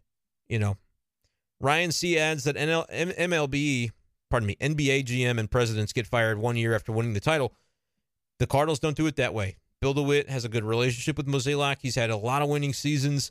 Um, never had a losing season as the GM or the Pobo, and so you know he's built up that equity. Right now, it is incumbent upon him to try and fix it, though. This episode is brought to you by Shopify. Whether you're selling a little or a lot, Shopify helps you do your thing, however you cha-ching. From the launch your online shop stage, all the way to the we just hit a million orders stage. No matter what stage you're in, Shopify's there to help you grow. Sign up for a $1 per month trial period at shopify.com slash special offer, all lowercase. That's shopify.com slash special offer. Steve says it was never Mozeliak having that success. It was the people around him. I respectfully, you don't know that, though. You don't know what decisions were Mo and what decisions were not, respectfully. And it would take a long time to parse through all that and it would be reporting that I haven't done. So I, I couldn't tell you for sure what it is or isn't. It's fun to talk about, though. Them taking first strikes has never bothered Laborer 88. He says, I'd rather have them taking a measured at bat than uh, swinging first pitch too much. Yeah, I mean, we don't like it when a guy swings at a, a borderline strike. It was probably going to be called a strike, but you weren't able to do damage on it, and so you ground out weakly to the left side. Nobody likes to see that on the first pitch of an AB, and so you kind of take it both ways. Uh, Brent is like Bernie's reaction to the uh, situation. Um, that's great. Uh, Steve says once all the minds who were here during the prime years were gone, so is the success. Results speak for themselves. Since 2015, this is Mo's analytical roster now from top to bottom. Again, it always really has been Mo's, um, but there, there it takes a it takes a village and it takes a, a deep front office to succeed. And there have been a lot of talented guys in that front office that have left. I, I don't deny that at all all the stuff about Yadi, Willson, and losing Maddux um, was a major hollow, and the Rangers rotation is good even with the injuries they've had. Yeah, Mike Maddux is over there for sure. Um, Ryan C says that Maddux left the Cardinals mid rotation, the mid pitching staff for a real ace. Well, they didn't have DeGrom, but then they signed him. So, yeah, I said doo doo. I remember it. I'm glad that made you laugh. Bird Calls says, I guess the innings we don't score any runs at all didn't hurt as much as the inning we scored one because of the bunt. Uh, no, I mean you're you're being sarcastic there, but it's a combination of things, man. I'm just saying that was an inning where you had runners on base and could have maybe done some damage, but you you intentionally took yourself out of the big inning by freely saying, "Here you go, this out is for you." I wrapped it up and put a bow on it. I don't like that. I'm not a fan of that because it does take crooked numbers to win at Wrigley Field when the wind is blowing out. Does Flaherty understand pitching? asked Jeremy. I think his walk rate in ERA says he doesn't even know. Again, that's why a comment like that is very, you know, he's gonna he's gonna hear that. He's gonna hear and see that, which maybe he doesn't care, but fans are gonna throw that back at him if he continues to struggle. Bird calls likes Yepez, but did anyone else wonder why he didn't seem to make a more valiant attempt at a ball that dropped just a couple of feet in front of him? He's just not a great defender. He made a nice catch going back in left field tonight toward the toward the wall. Um, but yeah, he just doesn't make great reads out in the outfield. Um, he's a he's a much better hitter. He's made strides. He's worked hard on his defense, and he can make an athletic play here and there. But uh, yeah, by and large, it's not his strength. Stewart says, "I feel like it's Willson's fault for the loss tonight for not understanding the art of pitching." Yeah, I get it. Haha. Taylor says, "I'm an East Coaster who needs sleep. We'll catch the rest on Spotify in the morning. Thanks for the streams, Taylor. You're welcome." Make sure you subscribe on uh, Spotify. They call it follow over there. Rate and review too. I think if you give me five stars, uh, it well, what it does is it makes me feel better about myself. So please do that. But subscribe over here and uh, get a like. We might get to 40 likes on this stream tonight. You never know. Brendan, spelled correctly, says I lost hope in the Cardinals' development of pitchers when we drafted McGreevy in the first round. Yeah, he's been good, but he should not. Uh, he doesn't appear to be a first rounder. I don't think that's fair. I like Michael McGreevy. Um, and I think he's going to continue to add velocity and turn into a pretty good arm. Um, but I hear you. He he was that control command type of guy, a very cardinal type of draft pick over the years that they hope can add velocity, get stronger, and then turn into a modern day uh, good starting pitcher. Is he going to be an ace? Probably not, but he could be a very solid mid rotation guy. Uh, and I don't even want to put that ceiling on him. I really like McGreevy. I think he's a good kid, and I think he's also uh, a good young pitcher. And I like what I mean. He's rising quickly, right? To be having some success at Memphis now. let's wait, Brendan. I, I, think we wait and see what he can can come up with. He might be in St. Louis at, at some point this year. The problem is it's hard to figure out who they're going to replace in the rotation. I mean, there's a lot of guys struggling. Are you going to take it? That might be the thing, right? You trade Flaherty in, in July for what you can get. You trade Montgomery and you bring those guys up, and maybe they, they light a spark. I don't know. I don't think they do that unless they're out of the race, though. And hopefully the Cardinals aren't out of the race by then. Uh, Visual Tedium says that Contreras should be a, a catcher and Baker needs a DH spot. I'm going to tell you, I don't think the Cardinals are calling up Baker. Um, maybe it happens late summer, midsummer but they I don't get the sense that they are too high on believing that what he's doing at Memphis is sustainable when he gets called up. I just I just think they think it's more of a mirage. Fair or not, that's that's the way it seems like the Cardinals view it, based on their action. Right? They haven't they haven't given him uh, a look yet. Ethan says you think five rookies will do that. Need to go all in on uh, not all the way, but we're wasting Arenado and Goldie's career. No, I don't think five rookie rotation guys are going to fix everything.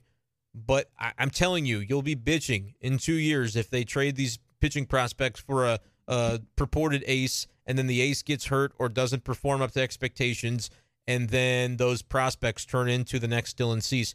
You guys will be livid, and I get it, but it's a fine a fine line to walk for Mozeliak to know we want to develop, and if we can develop somebody, we want to give him a chance to thrive but also we may need to trade that guy for a guy that we know or have a, a higher degree of belief is going to thrive. That's a tough balance to walk right now, and the Cardinals are right in the middle of it. Ethan says can't bank on anyone other than Libby joining the staff in 24 from Memphis. McGreevy is more of a 25. Our guys are only getting older, but as Mo says, be patient. Yeah, don't be patient. Cardinals fans, you should don't be patient. Um, I I just don't know if it's realistically uh, if it's realistically time anymore for patience. I think it might be time for urgency. I was going to say panic. That sounds worse. It's time for urgency if you're the St. Louis Cardinals. And J Rose says STL Media, baseball media, one of the best in the in, in the bigs. Well, thank you for that. I'll, even though you weren't probably talking about me, I'll take the compliment. I'll co-opt it. I'll say it was about me uh, because it makes me feel good.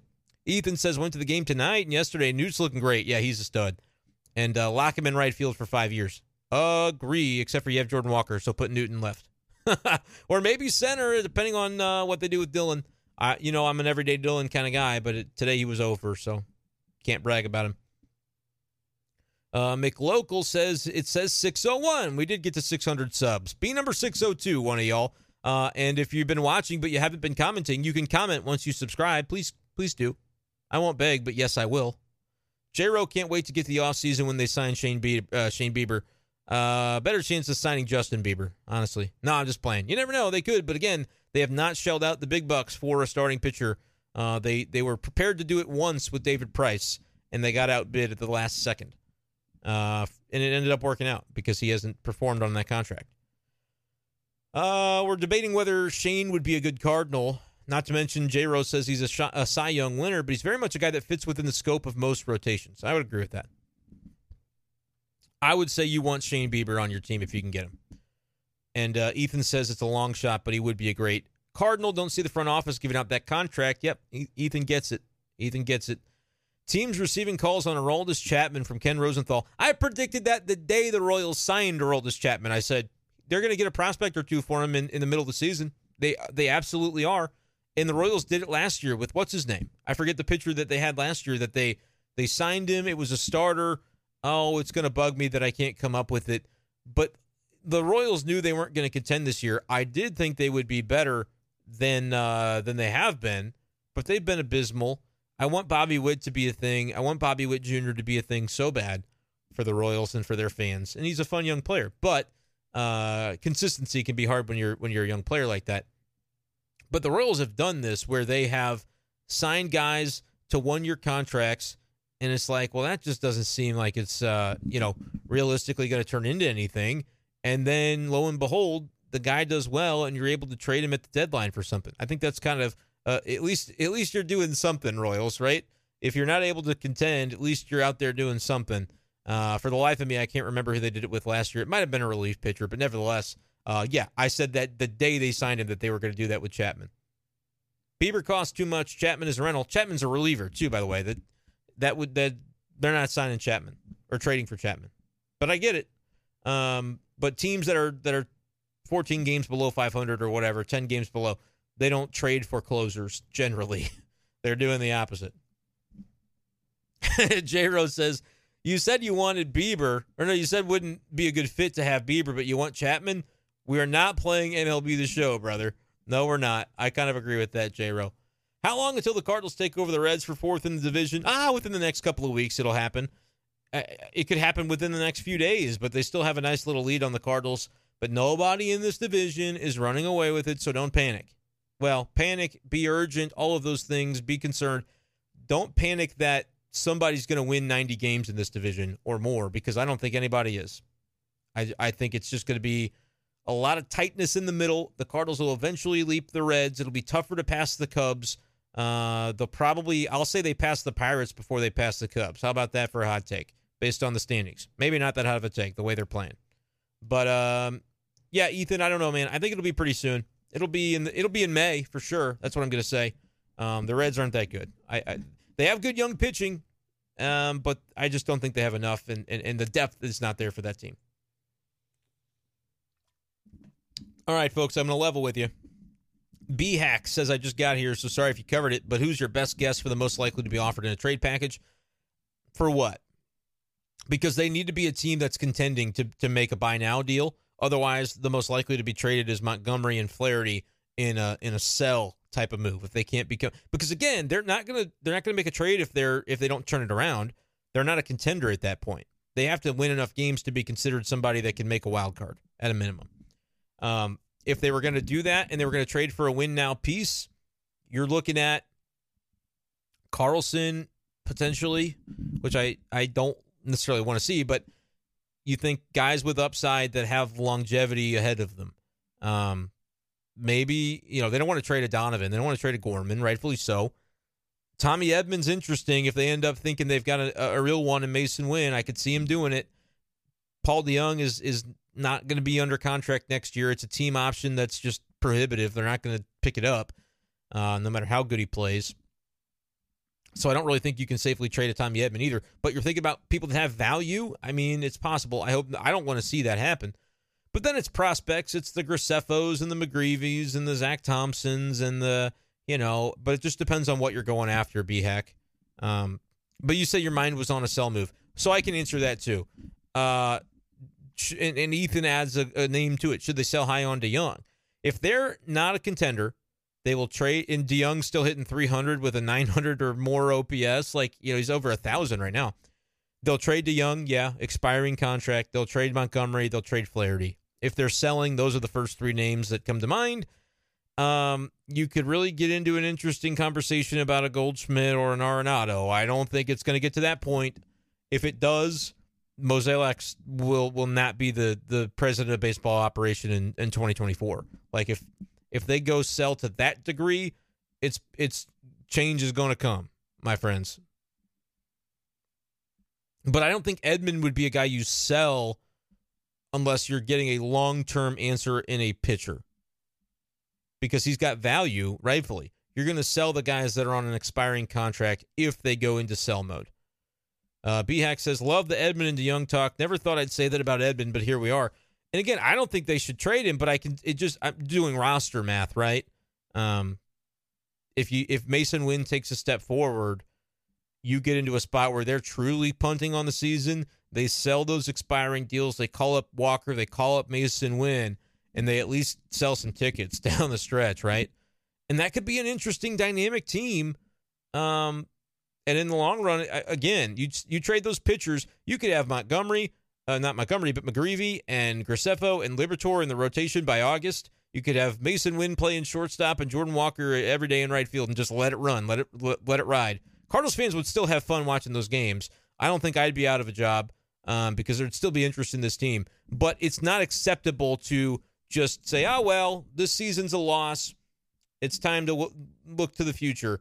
I don't think you can do that yet because this team they expected to win and they should be held to that standard. One more from Brendan on the way out. We're gonna wrap this up soon, guys. My voice is killing me. Um, I gotta I gotta figure out this posture thing for two hour streams. Uh, fair point about McGreevy. Other question I got is when they start worrying about Nolan. Don't expect this to continue, but even with the triple today, he just still seems off. Yeah, but he's gonna get he's gonna just get to that hot streak eventually, isn't he? I think he is. I don't know. You can worry about him. He's maybe he's not the guy that he was, but I just don't think he falls off a cliff at age 32. He's too good. If there's an underlying injury that we find out about, that might make more sense. But you can look over the last seven games. Now he's uh, hitting 233, which isn't great, but the on base is uh, over 300. The slug is 433. He's taking a few walks. Struck out, you know, still six times in seven games, but at least I think he's starting to turn the corner a little bit. Not every at bat's going to look perfect. We don't want to over scrutinize it. I think he's going to be okay, but I understand the question. Can one of you guys like it? If you haven't liked it, I want to get to 40 before I get out of here. Uh, Ethan says, the young core of Newt BFD. Thank you for calling him BFD because that is his name. Carlson, Gorman, Walker Winn is a great and cheap pay for pitching. Yeah, I could see that. Thank you for liking it. We did get to 40. Ryan C says, we do need an ace. I miss the old days. And he wonders if you could go after Gallen again. No, uh, I don't think those those Diamondbacks are going to trade you Zach Gallen back. No takes these backsies on that deal. Brian Howard, or Brandon Howard, sorry, sorry, Brandon. I'm delirious at 11 p.m. Says, oh no, we suck again. It's one game. Oh gosh, dang it! One of you guys unliked it to make it go below 40 just because you hate me. That's fine. I guess I earned that. Uh, but nevertheless, please somebody else like it to get it to 40. Um, the Cardinals, they suck tonight. They might not suck on Friday. Day off on Thursday. I don't know if we'll do a live stream or not tomorrow. May not have a lot to talk about, so probably won't. But if you have something you want to talk about, DM me at bschaeffer12 on Twitter, and uh, maybe we'll get a, a Patreon video going. I still got to do some of those this week. So appreciate you guys, though, as always, for listening to the stream. Make sure you like it and subscribe before you get out of here to the YouTube channel. Uh, Allison is wondering if we can issue a spirit win for tomorrow. That is Jim Hayes' jurisdiction. I, I would never want to encroach. Uh, so so get, shoot, give him a shout at uh, the cat on Bally TV. I think is his Twitter handle, and maybe he'll give you that the uh, spirit win for tomorrow. Thank you guys so much for joining me for this edition of B Shape Daily Live. That's going to do it for this one. We will talk to you next time on B Shape Daily. Peace.